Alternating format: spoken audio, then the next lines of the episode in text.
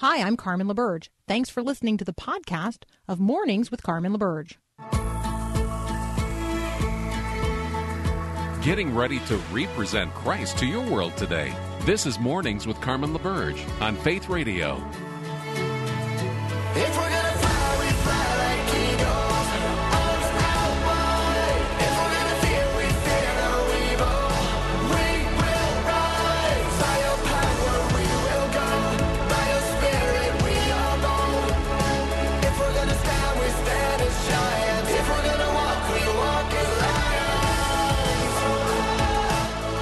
Well, good morning. Let me open with a question. Is it possible to be good without God? Is it possible to be good without God?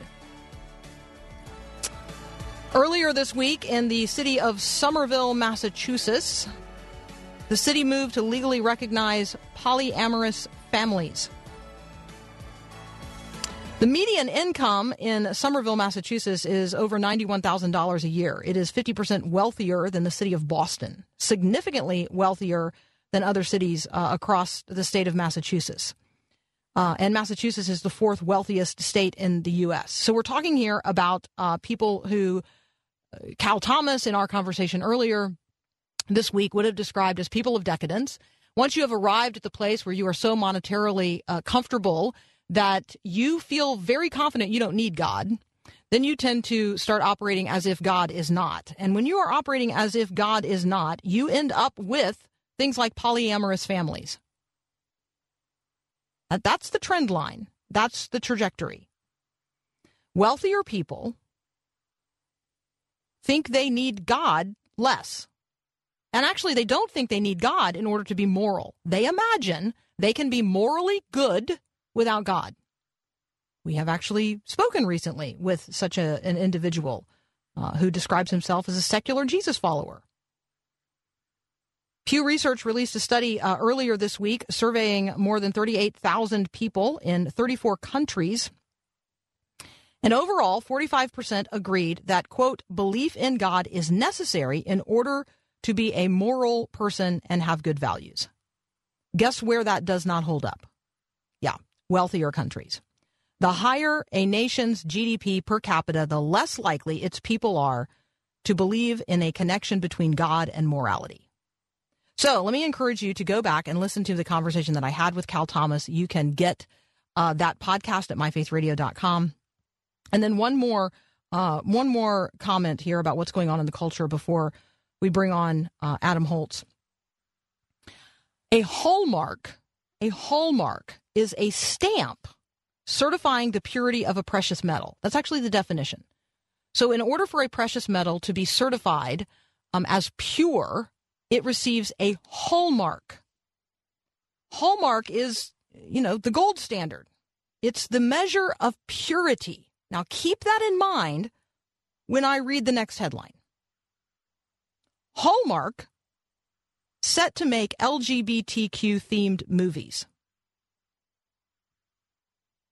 Hallmark, a company named after the standard of a purity measure,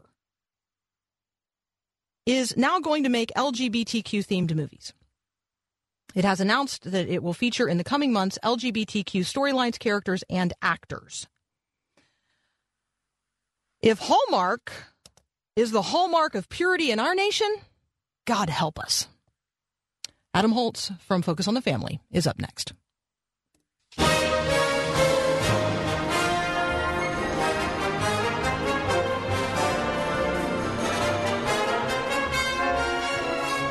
Joining me now, Adam Holz from Focus on the Family's Plugged In. You can find everything we're talking about today at pluggedin.com. Adam, welcome back. Carmen, great to talk to you. Okay, let's start with movie reviews. I, I don't even know if I'm supposed to call it IP Man 4 or IP Man 4. or or Yip Man 4 as if there were a Y. And honestly, oh, I have Oh, heard... I'm so sorry. I this is the danger of me trying to do anything that's like culturally on the edge. Right. Well, hopefully there's grace for not knowing Chinese pronunciation. Let's just start there.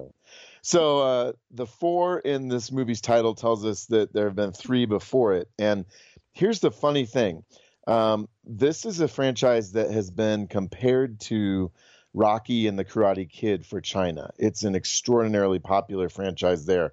Now, that alone was not enough to prompt me to say, hey, we should cover this. Um, but as I was talking about it with some of my teammates, a couple of people in our area popped their heads up over the cubicles and said, oh, yeah, I've seen all those movies. I love those movies. And, you know, it's an example to me of all the stuff that's happening on the internet that even if most of us haven't heard about it, a lot of people have. Um, and right now we're trying to cover as much as we can that there's some reasonable chance that people will watch. So uh, the Ip Man franchise stars Donnie Yen, and some people may recognize that name. He was uh, he was the blind Jedi-like non-Jedi in Rogue One. Um, you know, at one point they they blindfold them, and he says, "Are you kidding me? I'm blind." My son quotes that line all the time, and Ip Man is it's based on a real uh, person. He was Bruce Lee's mentor, and so after Bruce Lee came to America in the the late 60s and started to become famous for training people in kung fu, he tried to get Ip Man to come over with him. Uh, he didn't want to, but then circumstances change, and Ip Man, I think it's actually Man, not Man, even though it looks like Man, uh, decided to come to America where he faces all kinds of racial prejudice. So if there's a theme here, it's facing racial president, presence, and he's sort of the the stereotypical uh, sensei, if you will, you know, the master who is unperturbed, who doesn't respond emotionally in a good way, uh, is pretty restrained, is not prone to violence, but don't make him angry. You won't like him when he's angry, uh, which I know is about the Hulk, but I think it applies here. So, interesting story about racism, about restraint, uh, about, you know, some of those themes in America today. And of course, this is a martial arts movie. So, tons and tons of, of very artful kung fu fighting. Uh, there's just a, a very quick scene with a little bit of nudity in it. Uh, so, not really family friendly, a fair bit of profanity too. Um, but uh, that is the scoop on Yip Man for the finale. Thank you. I feel much more well informed. All right. How about yeah. ra- radioactive? Yes. You know what? This is not a new Godzilla origin story movie, even though you'd be forgiven for perhaps thinking that from the title. Far from it, actually. This is a story of of Marie Curie, who if we can sort of raid our memory banks for when we were in grade school, we might remember she had something to do with radioactivity, and indeed she did. Uh, at the end of the 19th century, as it rolled into the 20th century, she and her husband Pierre were instrumental in uh, some very initial work on radioactivity, and they discovered the elements radium and polonium and really played a key role in advancing X ray technology, radiation treatment for cancer. And their discoveries even lead pretty directly to the atomic bomb a couple of decades later. So that's the textbook version. Here we get the backstory, and it turns out Marie Curie was a Polish woman who had immigrated to France. She was brilliant, she was fierce, and those are admirable character qualities. She was also pretty headstrong, didn't listen to people, and tended to offend people fairly regularly. And her husband, Pierre, was kind of a kinder, gentler soul who almost operated like her PR handler to try to keep her in check from saying and doing dumb things that would get her in trouble. Uh, and after he's killed in an accident, unfortunately, she kind of goes off the rails. She has an affair with a married man. Um, and so what we get here is, I think, a, a pretty a, a portrait of a woman who is brilliant, but pretty rough around the edges, and ultimately not a as big a moral exemplar, I think, as uh, as a scientific one. So if you're interested in her story, this movie dives into it. I will say there's a uh, there are a couple of sensual scenes that show probably about as much as I think you can get away with in a PG-13 movie these days. So. Mm it felt gratuitous to me because people are interested in history. We want to know about these folks, but this one tosses some things in that really felt gratuitous to me, and that was a disappointment. All right, Adam uh, Holz and I are going to take a very brief break. When we come back, we're going to talk about uh, a couple of things that are posted at pluggedin.com, what parents should know about the Parler app. Uh, and then we're also going to talk about cultivating a news point of view. That's up next here on Mornings with Carmen. Together.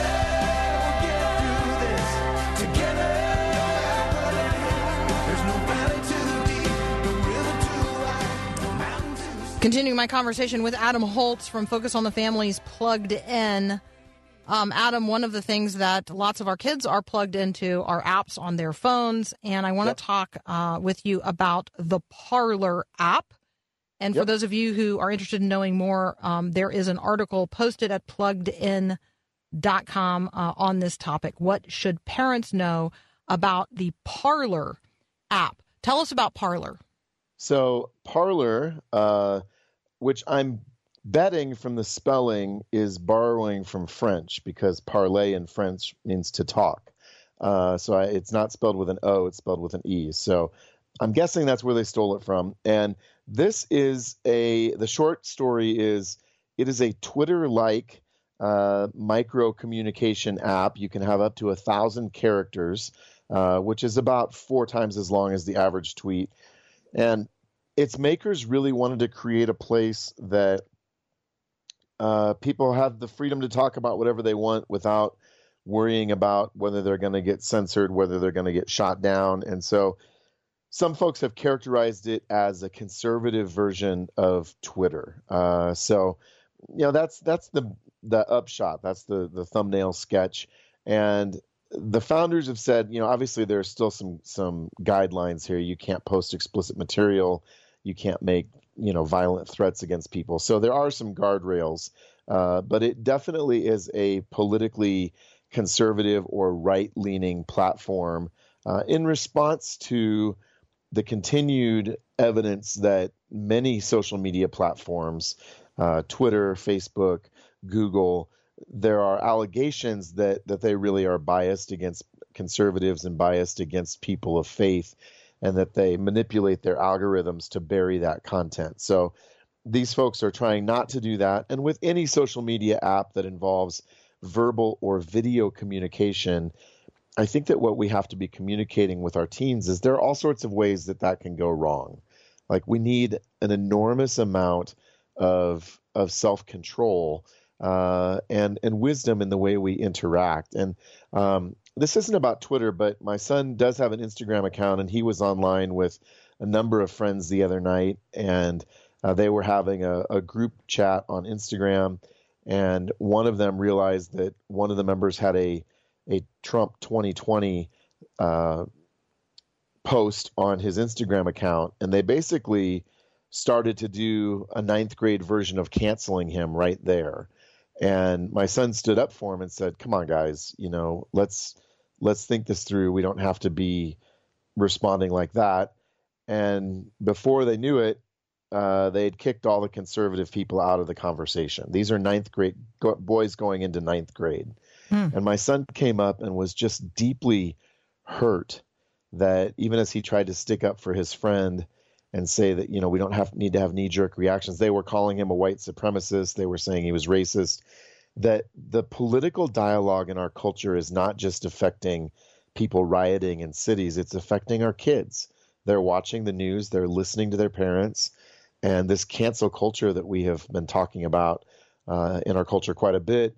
It's trickling down to our kids, and I just think it was one of the more disturbing things that that I have seen recently because there's no middle ground. You know, you're either with us, you're against us, and you know if you're on the wrong side, you're a racist, you're a white supremacist, and and social media, by its very nature, breaks things down into sound bites, and we label people as other, and then we reject them, and that's really really dangerous. So, Adam, um, first of all, I have to push my mic mute button long enough to sneeze. Okay, I'm back. Um, Sorry about that. You know, sometimes, right? You just have a sneeze and it has to come. I um, understand. Adam, um, first of all, that grieves me. Um, I'm so proud of your son for standing up for his friend and standing up for what he knows to be right and true. it grieves me um, that we are we adults are Yeah. teaching. I mean, this is that's learned behavior, right? So That's they're learning behavior. that. They're Yep. learning that. Um, I could uh, I could spend some time reflecting here. I won't take long to do it. Um, basically, as a conservative in a former mainline, very liberal denomination, that was my experience. Like, Yeah. it's one thing for liberals to say we want every viewpoint at the table, but when they win, they then don't want anyone of any oppositional viewpoint at the table. They Right. they want Uh, them gone as fast as possible. Um, there's a they view it as a purification, um, and it is uh, it it the culture has learned it from mainline Christianity, and now Yep. our kids are suffering the effects of it. And uh, there are going to be people listening who think that's an overstatement, and I would be happy to converse with you directly. You can text me at 877 933 2484, or you can email me, Carmen at myfaithradio.com, and I'll tell you more of that story. Um, Adam, I do want to get to this piece that you have posted at pluggedin.com, uh, dot com, and it is on cultivating a new, and then with an S in parentheses, news point of view. Tell us about this. You know, I think that we talk about media discernment often in terms of content in fictionalized programs, and we understand that certain things can have a corrosive influence on our soul. But I think right now we're living in this crazy time where there's so much bad news that some of us, and, and not everybody is in this boat, we can be so focused on the news, whether it's the coronavirus, whether it's the racism issues, whether it's other things, that it consumes our perspective and it shapes us deeply. And I think that we need to apply media discernment um, also to the way that we consume news. And I love the way J.B. Phillips translates Romans 12, 1 and 2. And I'm just going to quote part of it. Uh, the, the phrase that I love is Don't let the world around you squeeze you into its mold, but let God remold your minds from within. And the NIV says, I think, you know, trans, let your minds be transformed. And now more than ever, we have got to be saturated with truth to be able to put all of the bad news in the right perspective. And honestly, I think if we're saturated with truth, we may be less interested in spending so much time fixated on the news. And, and it's everywhere. You can't get away from it. It's on the radio, it's on our social media feeds, it's on TV. And certainly it's it's really important for us to be informed. But for those of us who have a bit of an obsessive streak, uh, I think this may be an issue that that we really need to submit to to Christ's lordship and say, how am I interacting with the news? Is it is it making me angry? Is it making me irritable? What is the fruit of that? And if and if so, what's the response? And and so I think it may not be a habit that we would immediately identify as needing changed uh, and transformed and and remolded. But I think for some of us, for me included, you know, I can get up and read the news in the morning and be in a bad frame of mind from the get go if I'm not also choosing scripture, or more importantly, maybe choosing scripture first and letting that be the frame through which I see things. Absolutely. Um, I'm going to direct people to your podcast. Uh, Focus on the Family has the plugged in show. It is a podcast. Episode 33 is on media discernment. And so want to uh, want to encourage you to check that out. Um, you can also just read the article, Cultivating a News Point of View, at pluggedin.com. And you can find the link to the podcast there as well. Adam, thank you so much for joining us again today. Carmen, thank you. Appreciate what you're doing. We'll be right back.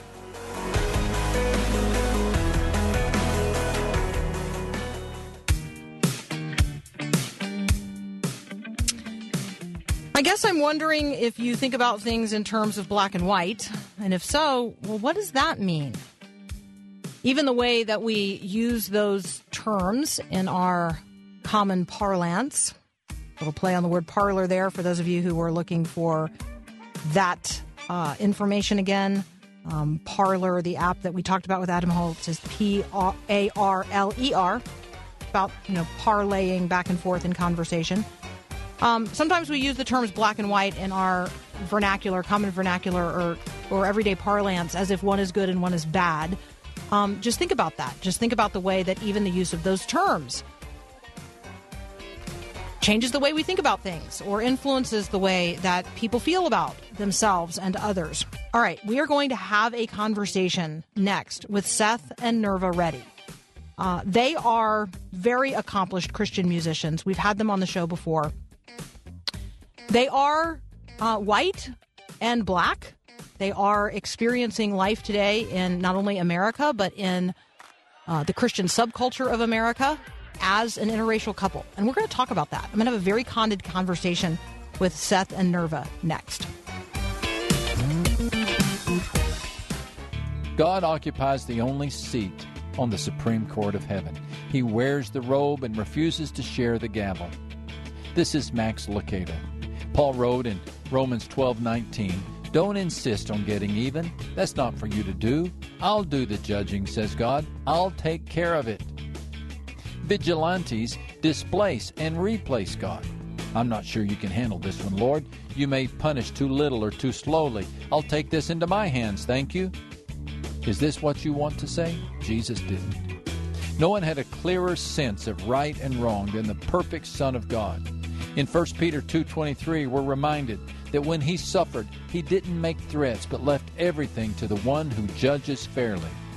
Only God assesses accurate judgments, perfect justice. Vengeance is his job. Leave your enemies in God's hands. This is Max Lucado.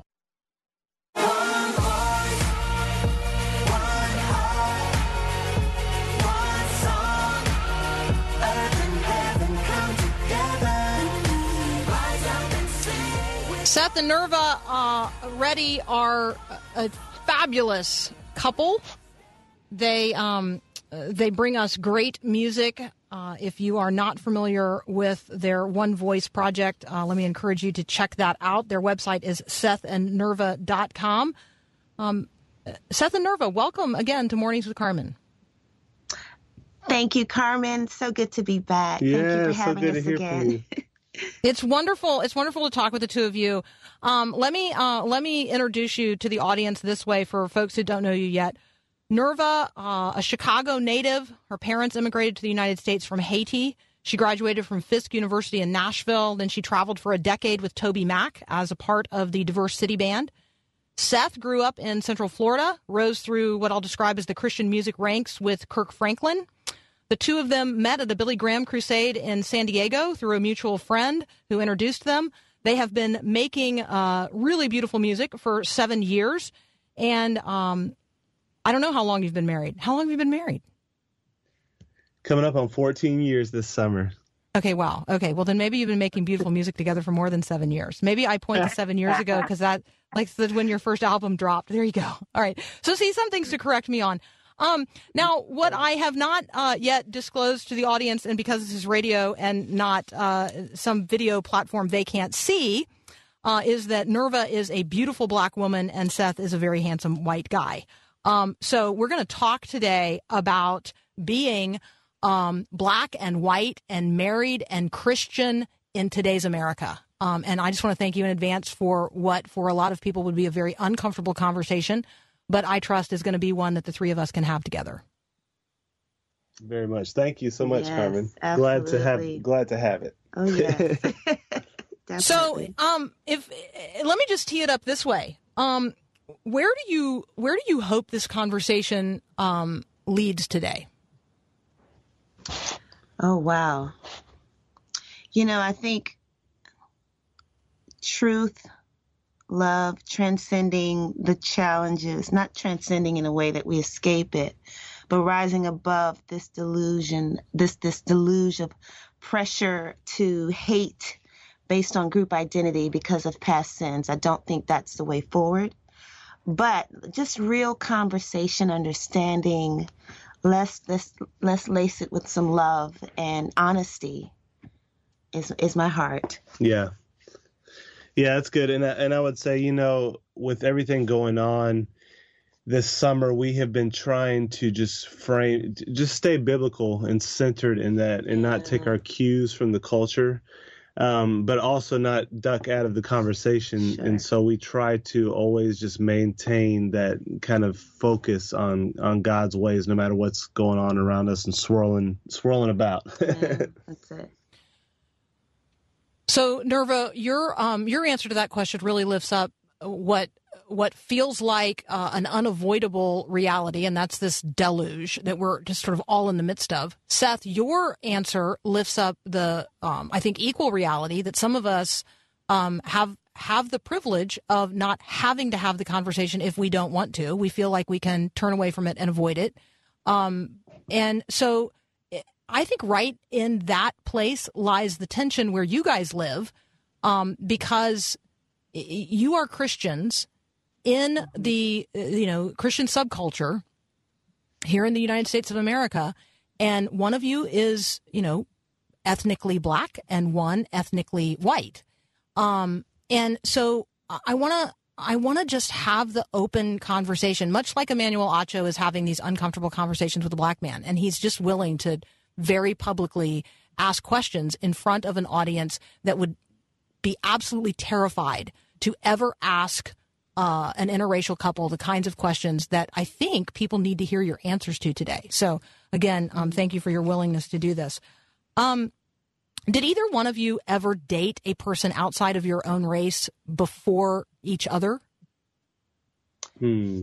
Yes, is my answer. I did. Uh, just a couple times. Um, and it, it's, and that's a good question. If you had told me growing up on the south side of Chicago in a Haitian community that I would have ended up marrying a white man, I would have said, "There's no way that's not going to happen." Because our worldview back then is you, you sticking to your culture, you you stay within your race, um, you don't cross those boundaries. So, good question. How about you, Seth? Yeah, it, you know, it depends on how they're defining race. Every day is changing right now. Oh, there you go. But if you, uh, if, if if quote unquote people of color includes Latin, then then yes, but not uh, that she would have been the first quote unquote black person that I had dated.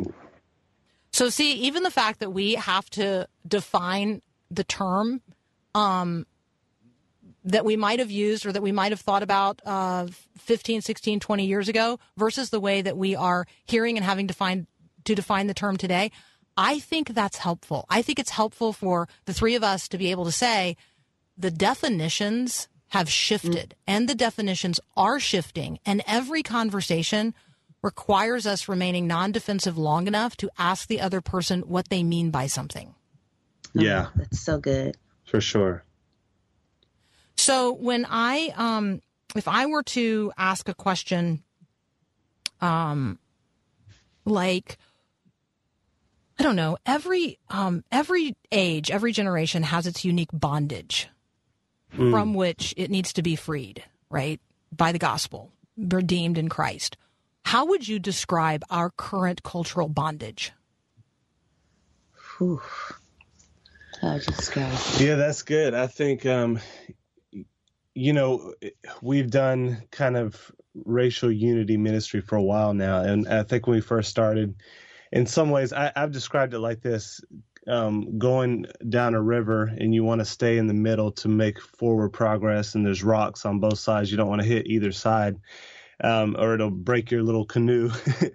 and uh, you know, on the on the left side of the river, I've described it as you know, kind of the older school, like where there's this, you know, maybe continued segregation in the church, some some racist um, elements from the past where people, you know, we still got a little trouble being an interracial couple in churches. But then on the right side is kind of the new school where, you know, you get the critical race theory and the cultural Marxism. And I would say right now in our generation, it's pulling toward that side.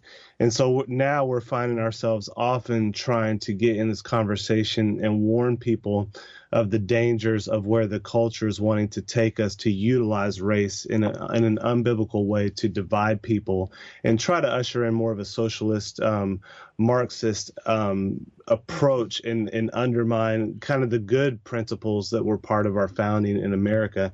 And so I think we have to be real careful right now that we don't um, get moved by our desire to correct past wrongs into a into an area and an ideology that's going to be worse uh, the cure where the cure will be worse than the ailment if that makes sense so I'm talking with Seth and Nirva Ready. You can find them at Seth and Nirva. Nirva is N-I-R-V-A dot com, Seth and Nirva dot com. We're going to continue this conversation. Uncomfortable for a lot of people, but you know, I like to have uncomfortable conversations. So we're going to continue this in just a moment. We'll be right back. All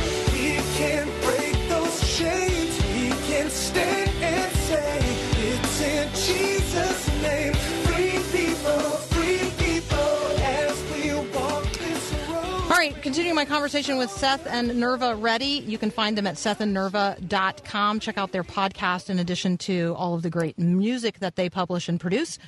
Um, uh, Seth and Nirva, either one of you can, you know, answer this question uh, first, but I'd love to know, um, love to hear the story of maybe the first time you introduced the other to your families um, and maybe what you anticipated, and then you know, obviously you're you're well knit together at this point. So, um, just talk a little bit about that journey.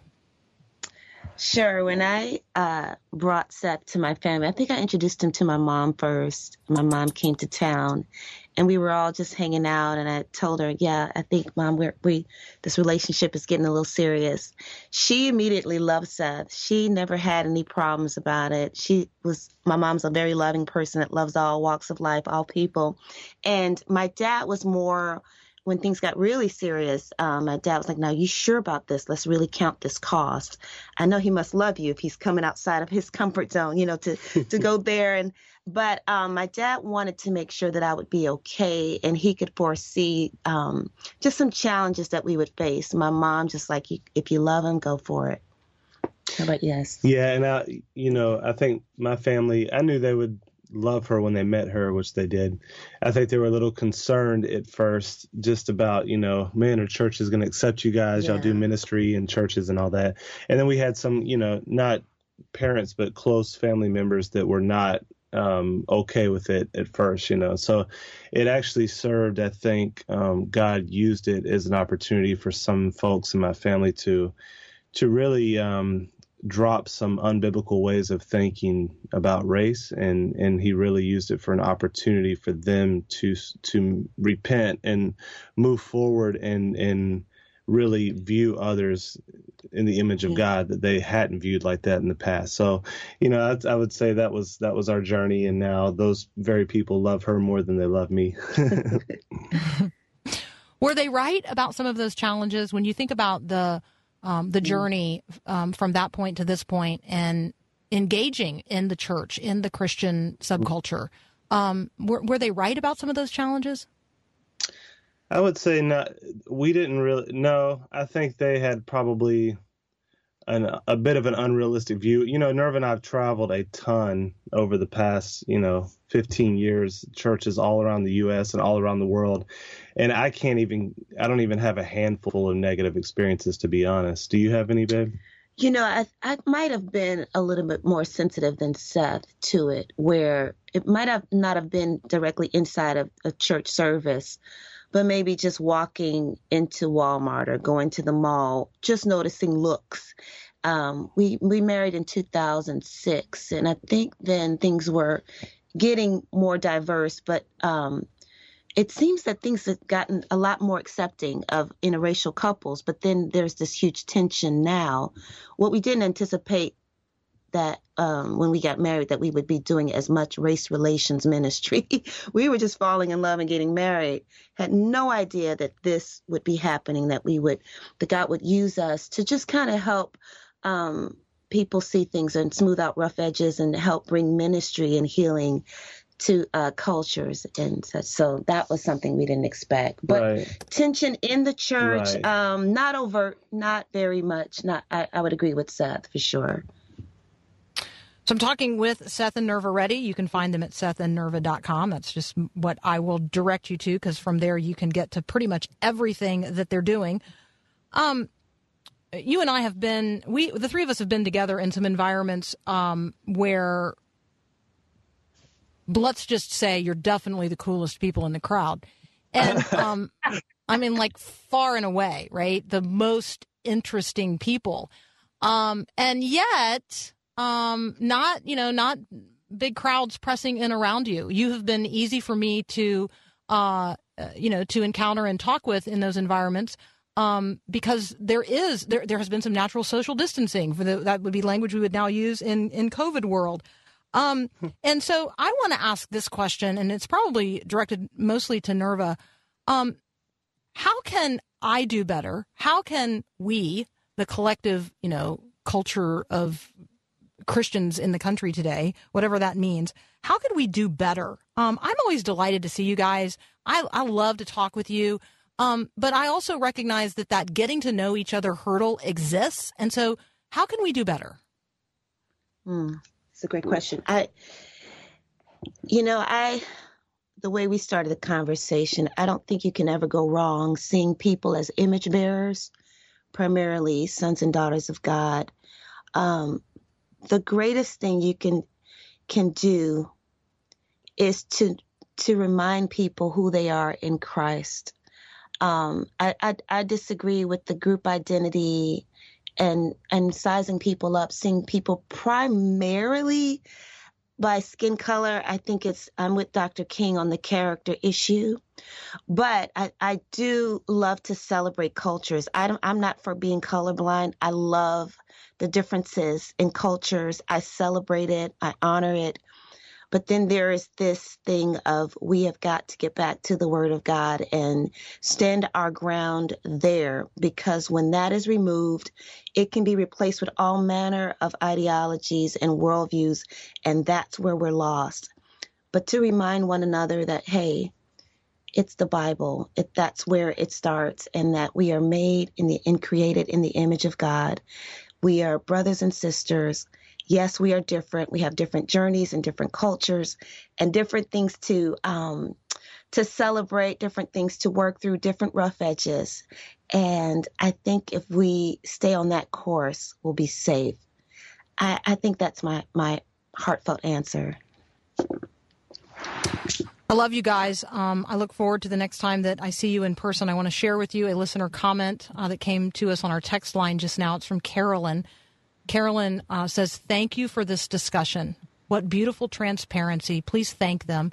I've found their website. I can't wait to learn more about them and their music. Such great image bearers. Amen. So I just wanted to share that with you and um, and thank you uh, for your transparency, for your music, for your uh, leading us um, into the very presence of the living God as brothers and sisters in Christ, regardless of the things that are uh, that are barriers to us here and now. Just really, I appreciate it so much.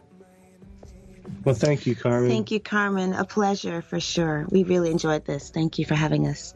Likewise, thank you. You guys can find them at sethandnirva.com. We'll be right back.